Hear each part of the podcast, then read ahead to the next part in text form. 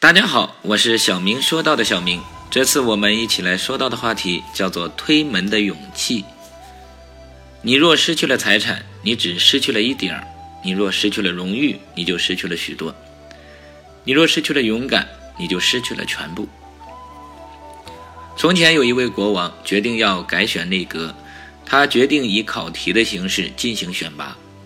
他把臣子们领到一扇奇大无比的门前。这是我们王国中最大的门，也是最重的门。请问，你们当中谁能把它推开呢？大臣们都知道这扇门过去从没打开过，所以他们认为这门肯定是打不开的。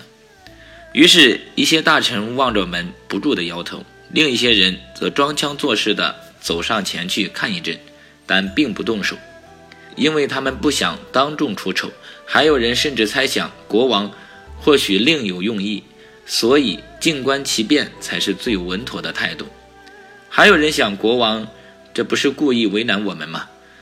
这时，有一位年轻的大臣向大门走了过去，只见他双手猛力向大门推去，门被豁然打开了。原来这扇门本来就是虚掩着的，没有锁，也没有插栓。任何人都能轻易地推开它。这个大臣最终得到了国王的奖赏，并获得了重要的职位，而那些左顾右盼的大臣后悔莫及。哎呀，我怎么没有？哎，哎，我正想去呢，结果让他抢先了。无论怎样，结果已成定局了。每个成功者的经历中必不可少的一条就是勇气。